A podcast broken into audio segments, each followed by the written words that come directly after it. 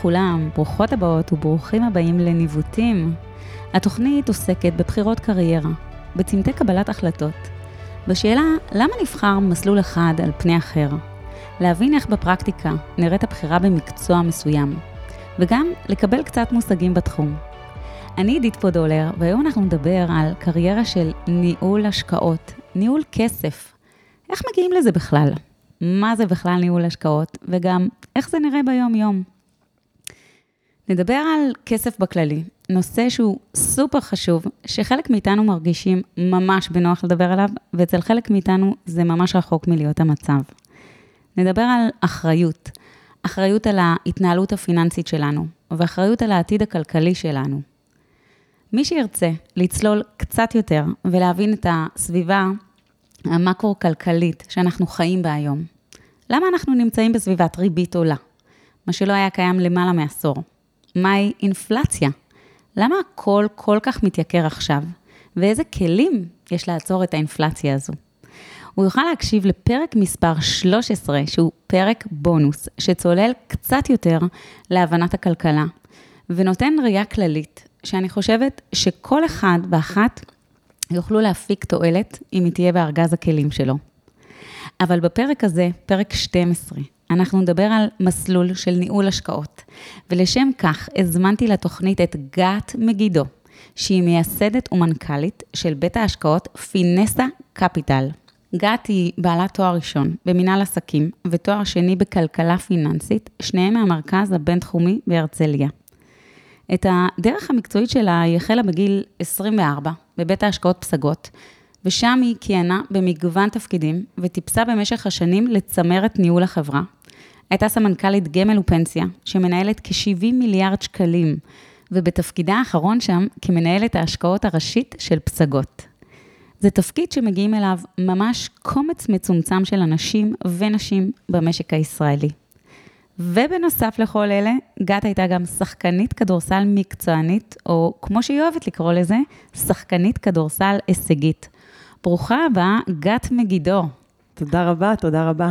אני בטוחה שהחסרתי כל מיני דברים בפתיח. את אה, באמת עשית אה, כברת דרך מאוד מאוד ארוכה ומאוד מרשימה. ו... ואני מאוד שמחה שהסכמת להתראיין ולשתף על הדרך שלך.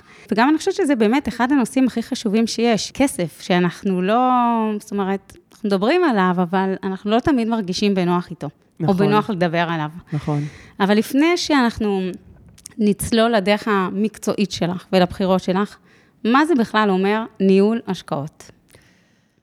קודם כל, ניהול השקעות, צריך אה, להדגיש, זה מה שנקרא other people money בדרך כלל. זאת אומרת, אה, כן, שאתה אחראי, אחראית על כסף של אנשים אחרים. אה, יכול להיות שזה אנשים שאת מכירה, הרבה פעמים, נניח בפינסה קפיטל, אני ממש מרגישה שזה אירוע נורא פרסונלי, כי אנחנו בשנה הראשונה שלנו, ומן הסתם, אנשים שמביעים אמון בשנה הראשונה של בית השקעות, זה אנשים שבאיזושהי צורה מכירים, קשורים, מעריכים מקצועית, אבל יש להם את התחושת ביטחון לבוא ו- ולהשקיע, ולא להגיד, טוב, בואו ניתן לזה כמה שנים, וחפש רק את השמות המוכרים וה- אה, והוותיקים. אה, אבל זה גם אה, בהקשר של פסגות, לנהל מיליארדים של כסף שאת לא מכירה. ואימא שלי הכניסה לי לראש איזה ג'וק על שכשאני עובדת, תמיד לחפש מה המוצר בעל ערך שלי. וזה נורא מתחבר לעניין הזה, כי כשמנהלים כסף של אחרים, אז כל ה... בין אם את מכירה אותם פרסונלית, ולפעמים אולי זה מכניס קצת יותר רגש, לבין אם זה לשבת על אה, הר של כסף ומעולם לא פגשת אף אחד ממיליון העמיתים של הבית השקעות שאת אה, אה, מנהלת בו את הכספים, כן למצוא כל רגע בעסקי בורסה, עולה, יורד, את יודעת, לפעמים הכסף אין לך תחושה, את צריכה לייצר את ה... להפוך את זה להיות משהו בעולם הפיזיקלי, ולא רק משהו אמורפי, שאני אחראית על ככה וככה מיליארדים, ועשינו מינוס חמש או פלוס חמש. לייצר איזושהי תחושת שייכות וקשר. אז המוצר בעל ערך הזה, זה אומר בעצם בכל דבר שאת עושה, מה, מה ה-real why, מה ה-target, את, את, איזה ערך את מביאה. ובעולם ניהול ההשקעות, לשאלתך, בסופו של דבר, אני חושבת שהבסיס זה, קוראים לזה capital preservation, כאילו קודם כל לשמור על הערך של הכסף ולשמור על הכסף של האנשים. גם אנשים כשהם באים באירוע הזה של לתת למישהו לשמור, לנהל להם את הכסף, ברור שיש יותר אוהבי סיכון ורוצים uh, להתעשר, אבל הרבה פעמים הם פשוט רוצים שהכסף יישאר. וזה עולם שלם של, אה, לפעמים נשמע נורא מורכב, אפשר גם נורא בקלות להוריד אותו על פני הקרקע, הרי בסופו של דבר מנהל השקעות, הוא בוחר השקעות, הוא שם בהם את הכסף, במטרה לייצר תשואה. וזה תמיד נראה כמו משהו נורא רחוק, אבל בסוף במה משקיעים בישראל ובארצות הברית? משקיעים בדברים שאת ואני מכירות.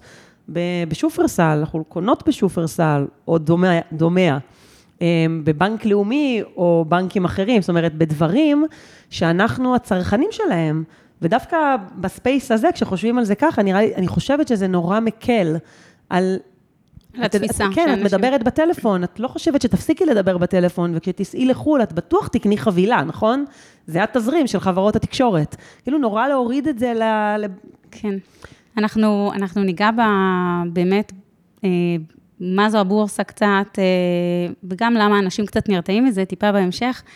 אני רוצה לשאול אותך, מה כסף מייצג עבורך? קודם כל, כסף בשבילי הוא לחלוטין אמצעי. אין לי שום קטע עם כסף. אני מגיל מאוד צעיר, כשאני חושבת על זה, לא הכנת אותי לשאלה. אה, מצד אחד ידעתי לייצר אותו, אוקיי? כאילו הייתי חרוצה ויצאתי לעבוד, ו...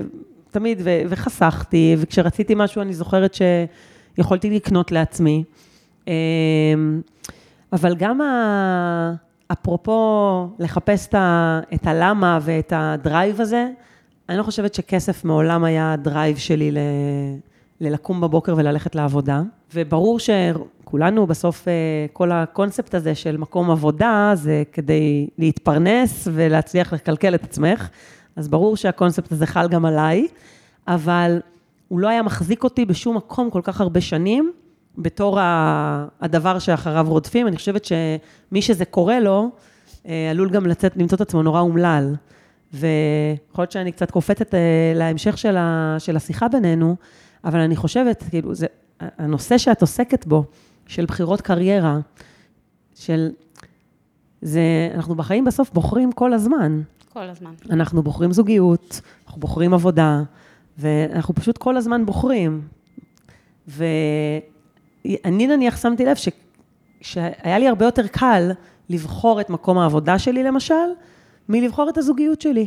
נראה לי שלכל אחד יש את האזור שהוא כן, יותר את... משוחרר בו, ופחות כאילו כבד. לא, לא חשבתי בכלל מה יקרה אם אני אהיה 15 שנה בפסגות, בשום רגע. השנים פשוט חלפו, ואני הרגשתי שאני בתוך איזשהו מגרש של יצירה, ויצרתי, והיה לי כיף, וזה התפתח.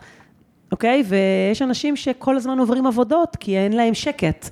ואני אפתח סוגריים רגע לחיים האישיים שלי, כי נתתי את ההשוואה לזוגיות.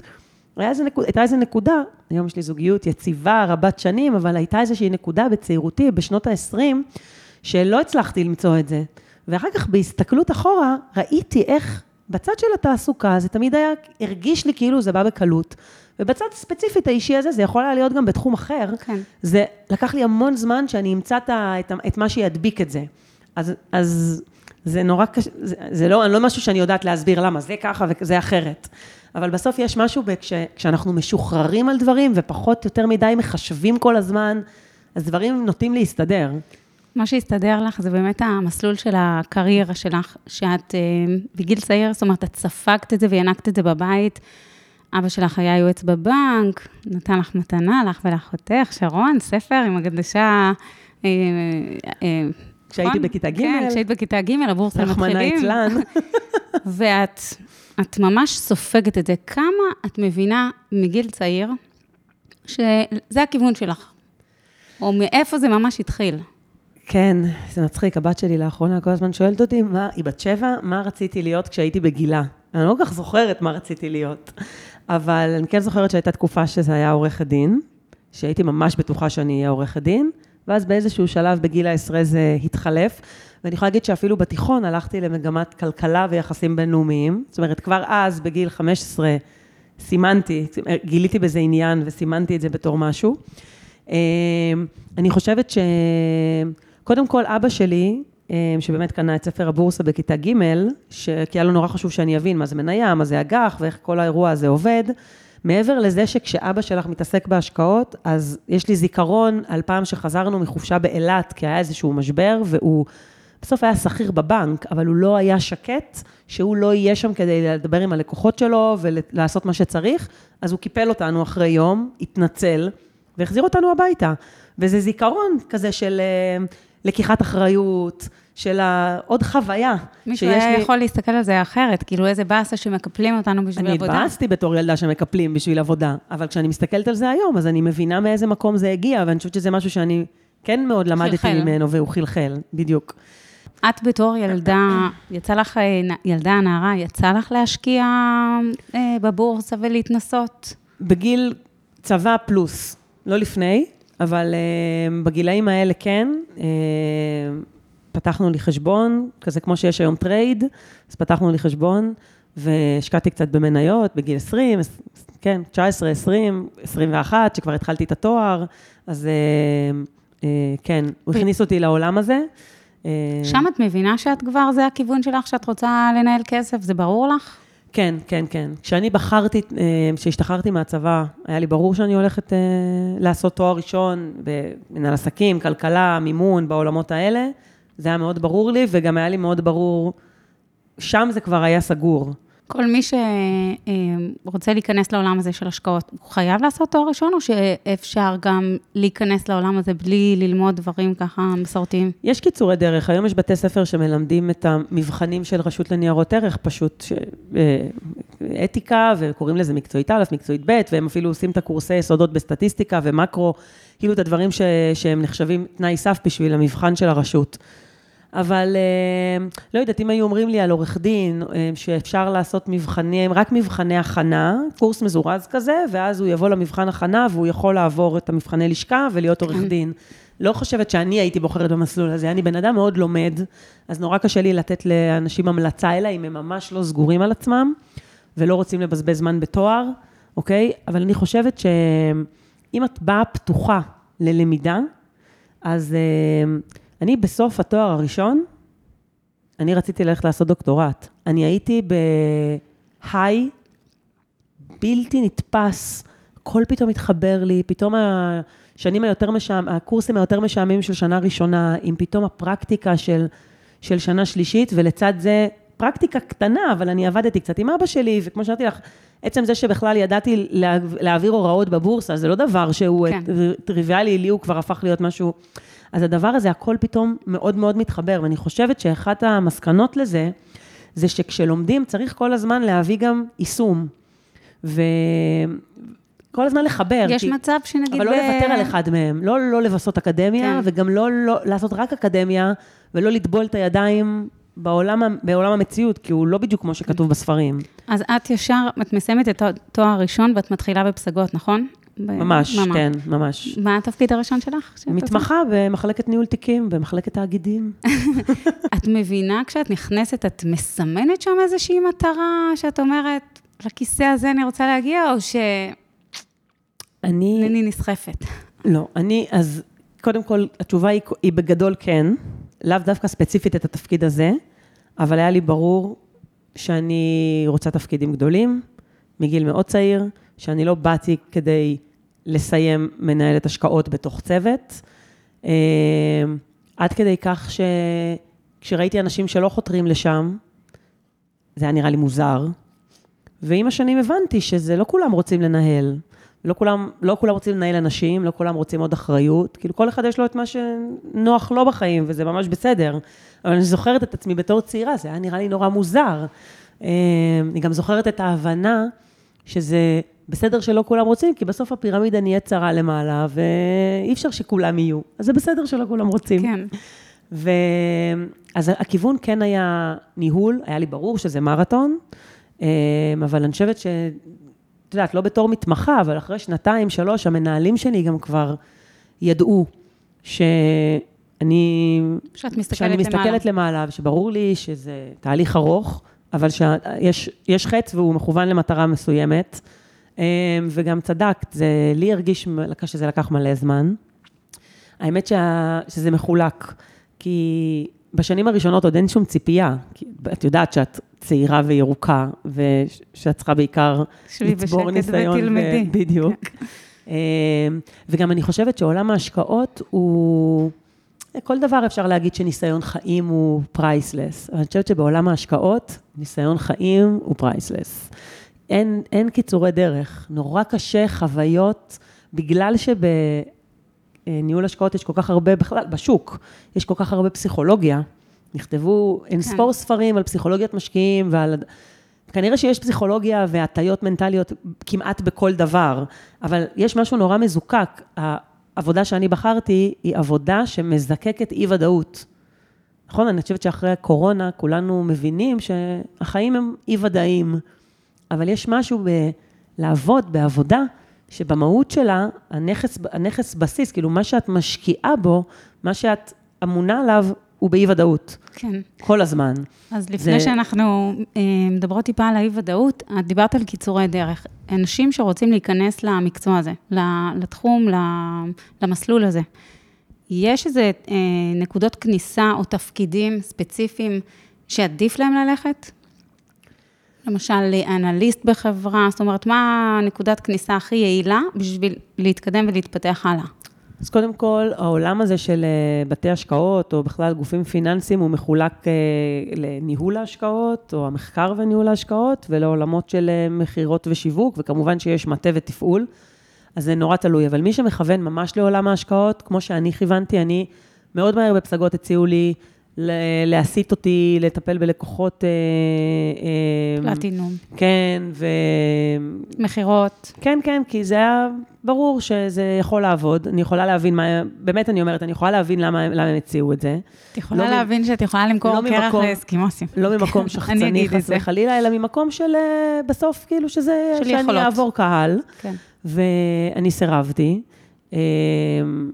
זה היה, אני זוכרת שאמרתי למנכ"ל שלי באותה תקופה, שאני מאמינה אני- שאני אעשה את זה טוב, על אף צעירותי, אה, אבל אני רוצה לעסוק בצד העסקי והמכירתי, רק אחרי שאני אהיה מנהלת השקעות מנוסה ובשלה.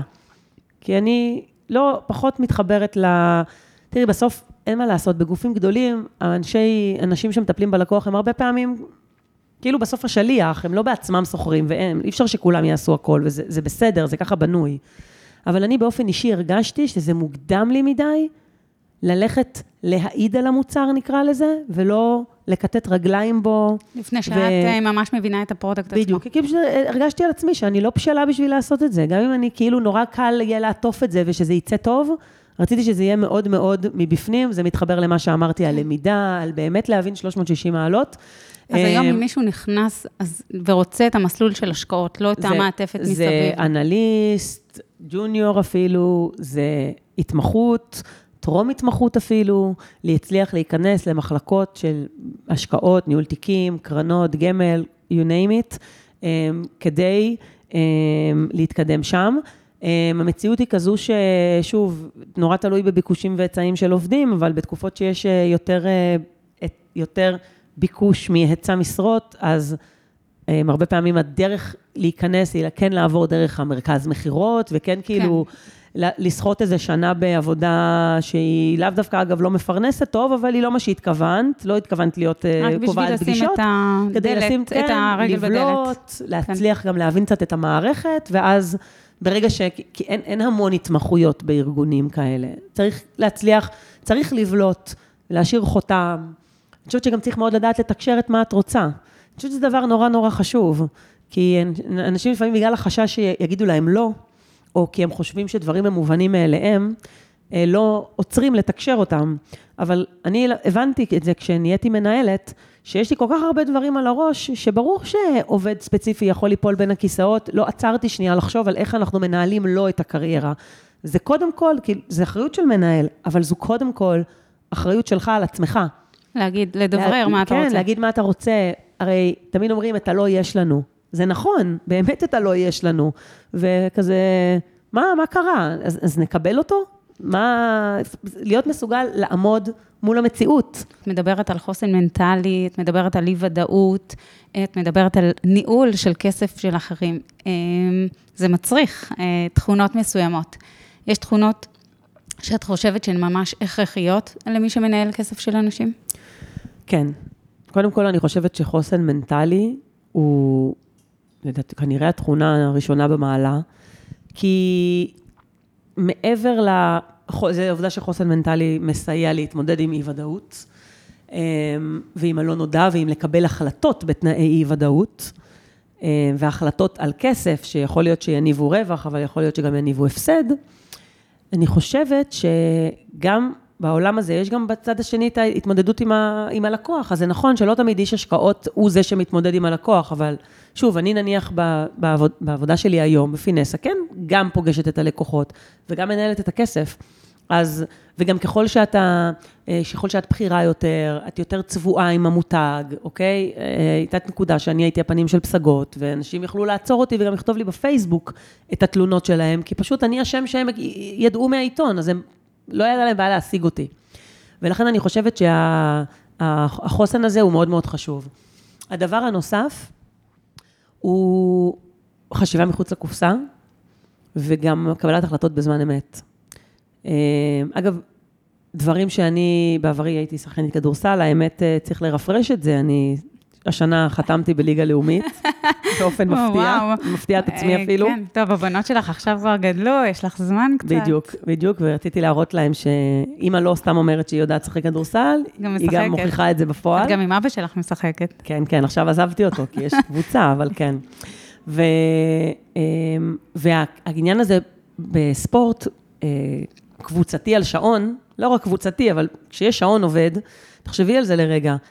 צריך, יכול, ש, יכול להיות שהמאמנת תשרטט תרגיל מפה ועד מחרתיים, ואז עולים למגרש, ופתאום זאת שהייתה זה, היא לא שמה לב, עמדה במקום הלא נכון, או חס, הקבוצה בהגנה סגרה את הקו מסירה, ו, ובאותו רגע שולפים את פלן בי. וזה לא אירוע, היא פשוט נשלפת בזמן אמת ומיושמת. לפעמים היא אפילו, אי אפשר לקרוא לה פלן בי, כי היא משהו הכי ספונטני שקורה במגרש. ויש משהו ב... לעשות את זה בצורה... לקבל החלטה בזמן אמת. אבל בצורה, אבל, אבל לא על כסף, על כדורסל, בואי, פרופורציות. כן. יכול להיות שאז זה היה נראה לי כמו הדבר הכי חשוב בעולם, אבל בסוף זה משחק כדורסל ואף אחד לא מת, אה, או מפסיד כסף, אם הקבוצה מפסידה. ו, אבל היה משהו בזה, שתחשבי רגע כמה זה גאוני. זה ייצר אצלי מנגנון שאני לא הלכתי להשיג אותו. ולא הייתי מודעת לזה שהוא קיים, הוא פשוט נוצר כחלק ממי שאני, של יכולת להגיב בלי לחשוב, בלי לעצור, מהר, אוקיי? להיות מסוגלת לעכל נתונים חדשים, לעשות להם אנליזה ולתת פלט. שזה אוקיי? לגמרי מה שאת עושה בעבודה כן, שלך. כן, אז ברור אה, שבהשקעות כן. חושבים על כל דבר ויש מודלים, אבל האינסטינקט הוא אותו אינסטינקט. כן. הלא להיתקע, לא לקפוא בתוך הסיטואציה, הוא משהו שהוא... הוא כל הזמן להמשיך, לקבל החלטות, כן, להתאושש ולרוץ קדימה. וגם להתאושש, יפה. הנקודה הזאת של ההתאוששות, כי מה את עושה אם יש לך חודש לא טוב, או שנה לא טובה, מה, סוגרים את הביזנס והולכים הביתה? לא. ומה אם, אם הפסדת משחק? זה באמת יושב בדיוק על אותם, אותם דפוסים, אותן תבניות. והיה, גם לזה היה רגע בתוך הקריירה שלי, שפתאום הסתכלתי אחורה והבנתי כמה הסקילס האלה, שאני לא הולכת אחורה, אני לא נסוגה, גם אם אומרים לי לא, וברוך השם אמרו לי מלא פעמים לא, בין אם זה על רעיון, בקשת שכר, אמירה לא הגיונית שיצאה לי מהפה לדעת מנהליי, או כל דבר שהוא, שכאילו מוריד לך לגמרי ומוציא לך את הרוח מהמפרשים, אבל יום למחרת את קמה ואת אומרת, אני אעשה 140 אחוז, ואני אעשה 140 אחוז האלה, זה שפה של ספורט תחרותי. כן. כן. אה, זה, זה גם באמת נכון, כי לפעמים בכדורסל אתה לפעמים בטופ בטבלה, ולפעמים למטה, ואותו דבר גם עם אה, בתי השקעות, אה, זה גם וצר, כל היום... נכון, וצריך להתאושש מהר כן. ולהמשיך קדימה, כי החיים הם כן. קדימה. ואתה כל ב... היום נבחן על התוצאות ועל ההישגים כל הזמן. נכון. באמצע שנות ה-30 שלך את מתחילה ממש לקבל תפקידים בכירים, את סמנכ"לית של ניהול תיקים וסמנכ"לית של גמל ופנסיה. לפני שאנחנו ככה צוללות לתוך התפקידים שלך ולתוך הניהול שלך, מה זה בכלל כל הניהול תיקים? זאת אומרת, יש ניהול תיקים ויש גמל ופנסיה, תעשי איזשהו סדר קטן. אוקיי, okay. אז uh, בעצם העולם הזה של השקעות מתחלק בגדול לשני uh, סגמנטים, הניהול השקעות לטווח קצר והטווח הארוך. הטווח הקצר, נכנסים אליו הניהול תיקים, וקרנות נאמנות, שזה בפועל כסף של לקוח פרטי או חברה, שבין אם הוא משקיע דרך קרן נאמנות, או בין אם הוא נותן למנהל התיק, התיקים לבצע עבורו את ההשקעות דרך הבנק, אבל בכולם התפיסה היא שזה מח"מ, האורך, מח"מ זה משך חיים ממוצע, של ההשקעה, גם אם מנהל השקעות הוא מסתכל טווח ארוך, הלקוח בכל רגע נתון יכול למשוך את הכסף, ובגלל זה קוראים לזה טווח קצר. העולם השני זה באמת הגמל והפנסיה. הגמל והפנסיה זה החסכונות של הציבור, שהם לא פתוחים. קרן השתלמות היא מבשילה רק אחרי שש שנים. גמל ופנסיה זה ממש כסף שהוא אמור לשרת אנשים בפנסיה שלהם. שגמל ופנסיה זה משהו שהמדינה בעצם מכריחה נכון. את המעסיק ואת העובד ביש... לחסוך. נכון. זה לא ביש... שאנשים רוצים לעשות את זה בהתנדבות. נכון, בישראל יש חוקים של הפרשות, יש היום גם חוק פנסיה, מה שלא היה לפני כמה שנים, וממש בעצם המעסיק והעובד מחויבים להפריש כדי, מתוך ראייה שמדינת ישראל פשוט דואגת שאנשים יהיה להם כסף מינימלי ב, ב, בפרישה, והם יוכלו לחיות בכבוד. עכשיו, צריך להבין את המשמעות של הדבר הזה, כי כסף של פנסיה הוא ל-30 שנה, הוא לפעמים גם ל-50 שנה. וכשאת מנהלת תיק עם מיליון עמיתים, אוקיי? אז כל ההסתכלות שלך, את עושה השקעות גם ב... לא ניכנס עכשיו לעולם שלם של קרנות השקעה ומוצרים כאלה, אבל יש, בצד של הקרן נאמנות אפשר לקנות ולמכור כל יום, יש גם עולם שלם של לקנות בניינים, ולתת כסף להייטק, ודברים שלפעמים הם סגורים עשר שנים, אי אפשר לגעת עד שהם מסיימים וחוזרים. מה שנקרא אז, מוצרים לא שכירים. נכון, שהם באמת, אבל צריך להבין שהניהול של הטווח הארוך הוא מאוד מאוד עשיר ומגוון, ועושים בו הכל. ממש, כל סוג של עסקה היא כן. לגיטימית. וגם אני, ברשותך, אחדד את הנקודה, זה שוב, זה מדובר על כסף של אנשים. שחוסכים בשביל היום שהם יפרשו. נכון. זה, ולכן... אחי, גברת ה... כהן מחדרה, אני שנים ניהלתי כסף של קופות מפעליות, שזה קרן ההשתלמות של הסתדרות המורים, האחיות, זה הכסף, עובדות סוציאליות. אה, שאת יודעת, וזה הכל מתחבר לך לדברים שאמרתי קודם, העניין, הידיעה שאני אחראית על הרווחה הכלכלית שלהם. זה, זה אף פעם לא היה מנותק, זה תמיד היה מחובר, גם אם לא פגשתי מעולם את אחרון העמיתים, כן.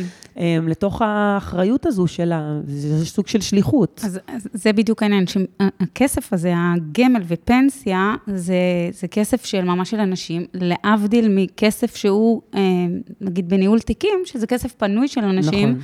שהוא אומר, אוקיי, אני רוצה לתת לך את הכסף, או שתשמור לי עליו, או שתעשה איזה צורה נחמדה עליו, זה יהיה נחמד, רק אל תאבד לי אותו. נכון. וזה הבדלים מאוד מאוד גדולים. זה הבדלים גדולים, אין ספק. זה נכון. אורך החיים של הכסף קובע איזה דברים נעשה.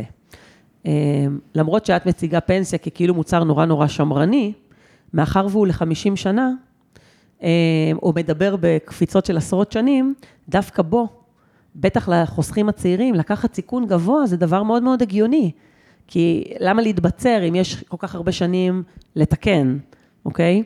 אמ, אז גם לסגור כסף להרבה שנים באיזושהי עסקת נדל"ן, שהיא לאו דווקא מסוכנת, אבל עצם זה שאת מוותרת על הנזילות, זה דבר שבדרך כלל, אני לא רוצה לסבך, אבל בדרך כלל שלנזילות יש כאילו שווי, אוקיי? נורא קל להשוות את זה לבנק. אם תגידי לבנק, אני רוצה לסגור פיקדון לחודש, שנה או שלוש שנים, כל, כל תקופה כזאת, הריבית, אותה ריבית לאותם קבועי זמן תגדל. לשנה היא תהיה סתם 2 אחוז, ואם את מבטיחה שאת שלוש שנים סוגרת את הכסף, אז כל שנה תקבלי שלושה אחוז. כן. אוקיי? למה זה קורה? יש הבנק, משמעות לזמן. יש משמעות לזמן, הבנק מוכן לשלם על הזמן שהוא יודע שהכסף אצלו ולא אצלך. אז בדיוק אותו דבר בהשקעות.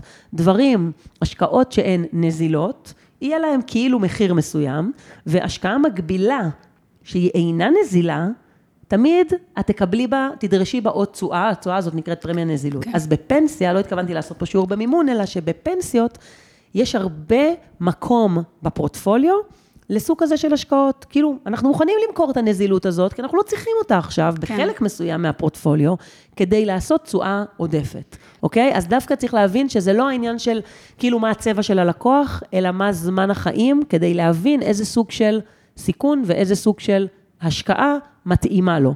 כשאת אה, אמונה על כל כך הרבה כסף, זה משפיע עלייך ברמת ה... ברמה האישית, ברמת האחריות? אני בגדול משתפרת תחת לחץ, ומשתפרת ומתחדדת, וכשאין סביבי עשייה, אני ממש כאילו נובלת ועייפה. אז אה, זה לא... את יודעת, יש את ההבנה הזאת, אה, אני אומרת את זה בלי בושה, שיש את ההבנה הזאת של, וואו, אני מספר אחד, ואני לא יכולה עכשיו אה, להתחבק כשבא לי. כי תחשבי על זה רגע, כשיש מספר אחד ואת מספר שתיים, והיו לי כמה שנים כאלה, אז מתי שאת מספר שתיים בגדול, כשבא לו הוא בא לפרונט, כשלא בא לו, הוא לא בא לפרונט. כמו סו-שף. כן. ומספר אחד, הוא תמיד בפרונט. כן. תמיד יבואו לבקש ממנו הסברים, לא תמיד זה יהיה הוגן שמבקשים ממנו הסברים, הוא תמיד, אין, זה אחד. ואני חושבת שהחוויה באחדיות הזו, אה, צריך לבוא אליה מאוד מוכן, אבל היא, היא מדהימה. את באת אליה מאוד מוכנה. את כיוונת... אה, אני, אני, כן, בדיעבד, באתי אליה מוכנה. כמו טיל לייזר. אני אגב גם לא מתביישת להגיד ששלוש שנים קודם, כשהצעתי את עצמי, לא הייתי מוכנה. כנראה גם היה צריך לבשל את כולם, כדי ש... את יודעת, כן. צריך לבקש לפעמים כמה פעמים. אה, ואני חושבת שבדיעבד, רוב הדברים היו בזמן.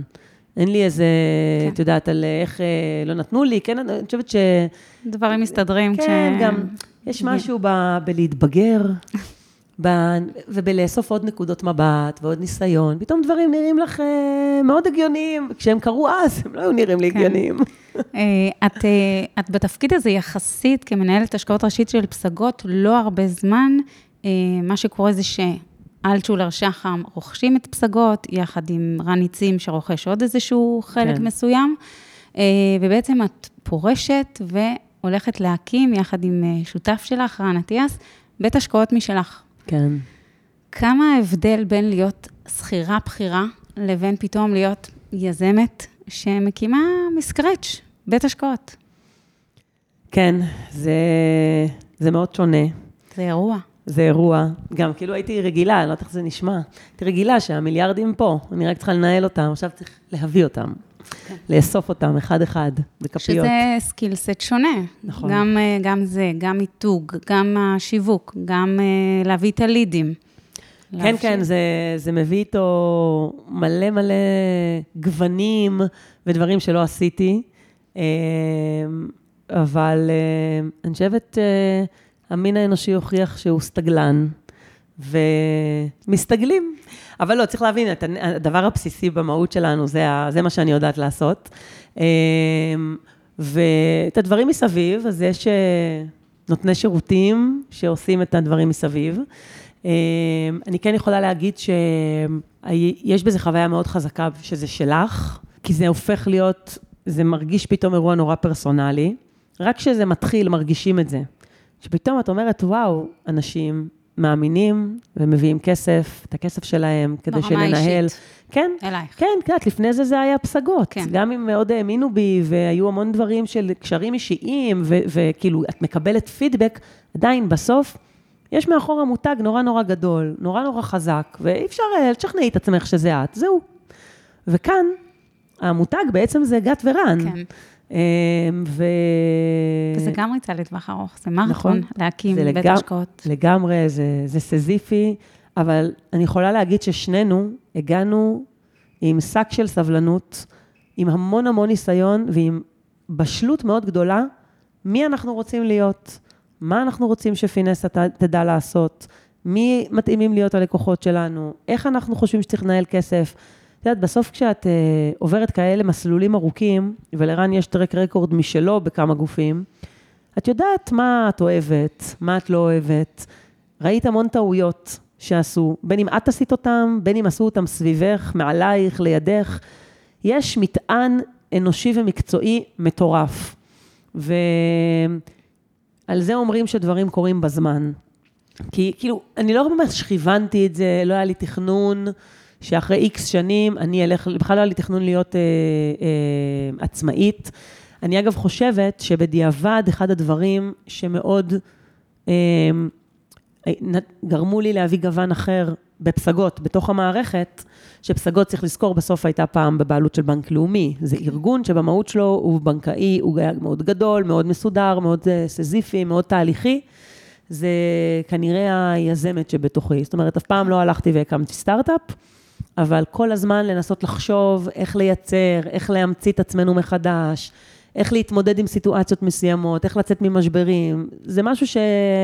שזה, זה, זה לא, רוח, רוח יזמית זה משהו שאו שזה קיים או שזה לא. יותר קל אבל להיות אה, יזם כשלא כל הסיכון עליך, יותר קשה להיות יזם כשהסיכון עליך, כשהרכבת לא נוסעת על הפסים, את צריכה במו ידייך לבנות אותה. את הפסים, נכון. להעלות את הרכבת, לדחוף נכון. אותה עד שהיא מתחילה לקבל. זאת אומרת, זו עבודה נכון. סזיפית, קשה, נכון. זה משהו שונה לגמרי. נכון, זה, תראי, גם העולם הזה הוא עולם נורא תחרותי. אמ, אנחנו בנינו את פינסה בצורה כזו שהיא נורא מבוססת אה, מחקר והשקעות, יש לנו גם אה, משקיעים פיננסיים אה, שהם בעלים של קרן הגידור איון, ויש לנו איתם שת"פ מחקר, זאת אומרת, חלק מהלבוא עם כל הניסיון הזה זה לדעת שאם את כבר יוצאת לכזה, לכזו, לכזה דבר, הוא צריך להיות בנוי מסקרץ' בצורה מאוד מאוד טובה, כדי שאת תדעי שזה חזק. מהודקת. ממש, כן. ממש, ממש, זה ממש מילה מצוינת לתאר את הדבר הזה. כן. ולי זה נותן, אה, זה נותן ביטחון שאנחנו הולכים לדרך שאנחנו מבינים בה. ויכול להיות, תראי, הנה, המצב הכלכלי עכשיו בעולם, הוא בוודאי לא רוח גבית. אנחנו תכף, אה, כן, לעסק תכף הזה. נדבר. אבל כשבאים עם המון סבלנות, ואין, את יודעת, בגוף גדול יש המון פעמים לחץ, בעל השליטה, מנכ"ל, אנשים שצריכים לתת דין וחשבון, באים אלייך. כאילו פה, שנייה אני אשתוק, אנחנו במשרד שלי, תקשיבי מסביב, תשמעי שקט. השקט הזה עושה לי היום ממש ממש טוב, כי להיות אחראית על הכסף, להתמודד, אנשים חושבים שלהתמודד, זה אני, בסדר, יש מרתון מאחוריי, זה בסדר, אנחנו יודעים לעשות את זה. אנחנו נורא נורא מאמינים בדרך שלנו, יש עמוד שדרה מאוד מאוד חזק, ולפעמים הרעש שיש בארגון גדול, של כל הוועדות ביקורת והלחצים, הם מאוד מפריעים לאנשי המקצוע. להיות מסוגלים, לעשות את, לעשות, כן. לשחק משוחרר, אני קוראת לזה. כן. עכשיו, את, את שאלת אה, כל מיני שאלות, איזה, איזה השקעות אתם רוצים להיות? מי הלקוחות שלכם? אז תשתפי קצת על אה, פינסה. אה, אז קודם כל, אנחנו, אנחנו גוף שמתעסק בהשקעות מוצרי הטווח הקצר, קרנות נאמנות וניהול תיקים. אנחנו בעצם ממש מתמחים בניהול קרנות נאמנות, יש לנו חמש קרנות נאמנות.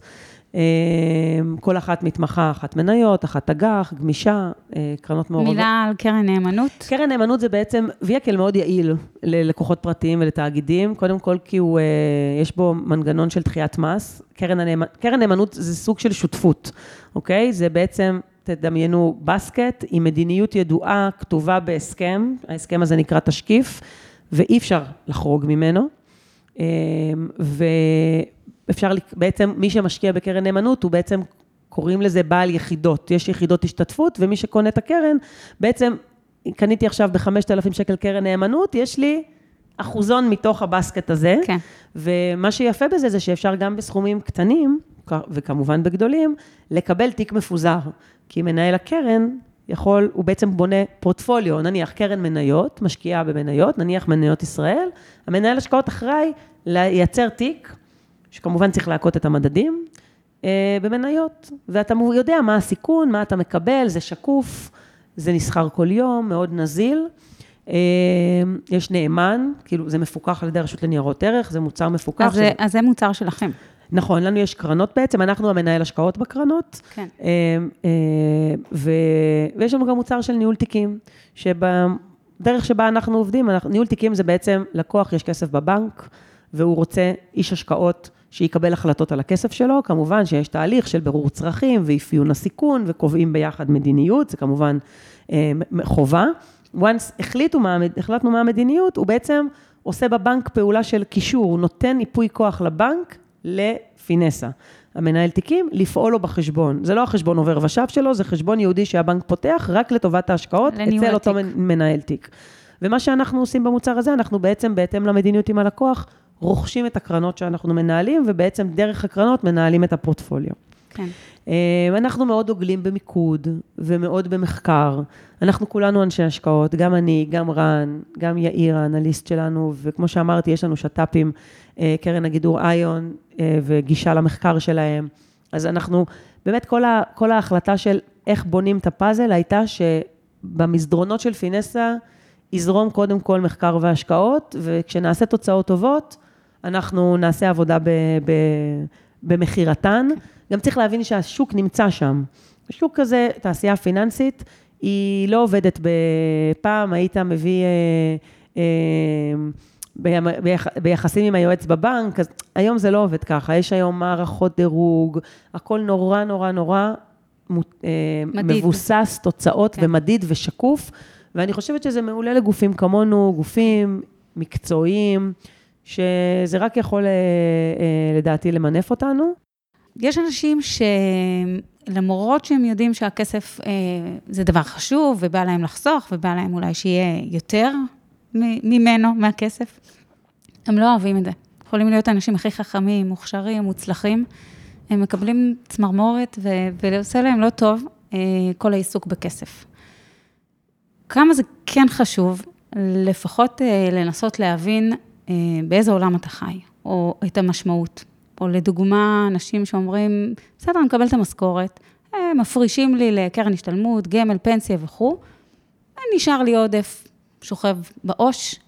בסוף 2021, לדעתי, שכבו יותר מחצי טריליון שקל, אולי יותר. לדעתי טריליון וחצי. אולי, כן. כן, זה כבר מספר זוכה פה. בדיוק, כל בדיוק. כמה זה, כמה צריך לשנות את התפיסה הזו? וואו, אני חייבת להודות שנראה לי שזה ממש בעיה לא להבין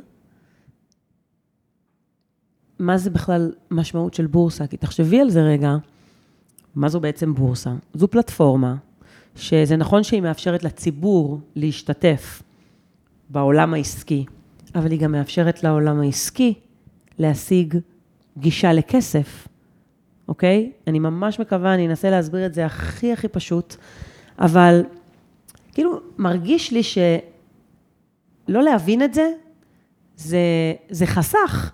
בהבנת העולם, אוקיי? גם בלהבין את הדברים הלא טובים שקורים לפעמים בעולם הזה.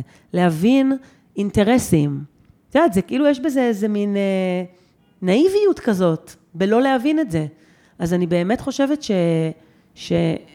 את למה זה קורה? אני יוצא לי יותר להסביר למה זה קורה אצל נשים, אבל את מאוד צודקת, זה קורה ממש גם אצל גברים. זה נכון שיש מן הסתם יותר גברים שנוח להם עם כסף, אה, כן, יש הרבה גברים שלא אוהבים להתעסק עם כסף, פשוט לא בא להם. נכון. אה, יכול להיות שזה נובע מ... קודם כל, לפעמים, את יודעת, גם אתה לא דובר את השפה. מושגים שאת לא מבינה, זה מרחיק. יש את הקטע הזה שאתה נכנס לנהג מונית והוא, השם, המניה שהוא ממליץ. אנשים יש להם תפיסה שבורסה זה קזינו. אני חושבת שלהבין בכלל את עולם ניהול ההשקעות, זה נכון שאי אפשר, אף אחד לא באמת יודע, אבל כמו שיש רופא והוא, אתה בסוף כן הולך להתייעץ איתו על הגוף שלך, ועם אה, אה, ספרן או ספרנית בספרייה, אתה שואל איזה ספרים מעניינים, זאת אומרת, כי אתה מניח שיש לו מידע עודף עליך בעניין הזה. אני חושבת ש... קודם כל, בוודאי שצריך פה אנשי מקצוע. אי אפשר שכולם יתמקצעו בזה, כי זה יותר, יותר מזמן קריירה. אבל אני חושבת שבבסיס, אנשים צריכים להיות, להעמיד את עצמם, להוציא את עצמם מאזור הנוחות ולהעמיד את עצמם בעיסוק בכסף, אוקיי?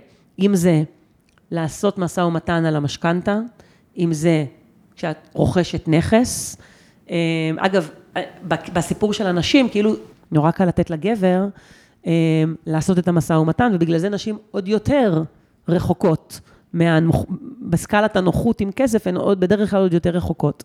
אבל אני חושבת שגם זה נשמע נורא קלישאתי, צריך לעשות חינוך פיננסי בבתי ספר, אבל זה, זה באמת הדבר הזה שגם מישהו שלומד עריכת דין, או מישהו שלומד פסיכולוגיה, זה לא משנה להבין איך עובד כסף, כן. איך העולם, הרי העולם הזה מתקיים מהפלטפורמות האלה.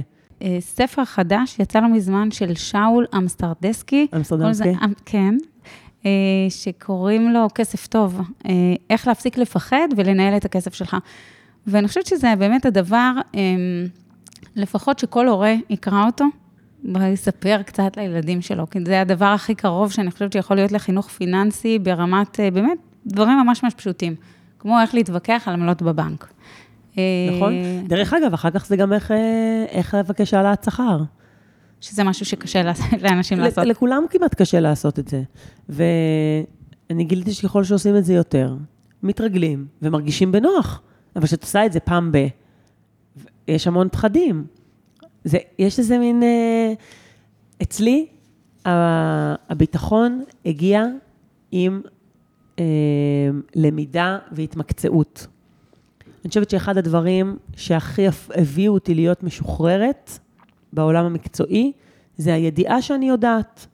אני לעולם לא אפסיק ללמוד, ויש מלא דברים שאני לא יודעת, אבל אני יודעת מספיק בשביל להיות, לסמוך על עצמי, בשביל לדעת שזה, שזה טוב, ואני חושבת שהדבר הזה הוא, הוא, קודם כל הוא נורא כנה וישר, אוקיי? כי בסוף, אם את אשת מקצוע, מצפים ממך לדעת, אז את גם עושה את מה שמצופה ממך, את מה שנכון. וה... הלפעמים עיגול פינות הזה, הוא בסוף חוזר אלינו כמו בומרנג. הוא בסוף עולה לנו המון כסף. כן. כי זה מייצר אצלנו בפנים איזה מצפונית, איזושהי אי נוחות. ומקווה שהבנת על מה אני מדברת. אני חושבת שכן. תודה רבה לך, גת מגידו, על השיתוף, על הכנות, על הפתיחות. אני למדתי המון בפרק הזה. תודה רבה לכם, המאזינים והמאזינות. מי מכם שירצה לצלול קצת יותר להבנה של הסביבה המקרו-כלכלית היום, סביבת ריבית עולה, מה המשמעות של כל זה עבורנו, מה המשמעות של מלחמה באינפלציה שיש היום, ואיך כל זה משפיע על הכיס שלנו, מוזמנים להיכנס לפרק בונוס של התוכנית, פרק מספר 13, שבו גת תיתן לנו סקירה קצרה, שבתקווה כל אחד ייקח ממנה לחיים שלו ויפיק ממנה תועלת כלכלית. אני הייתי עידית פודולר, נשתמע בקרוב. ביי בינתיים.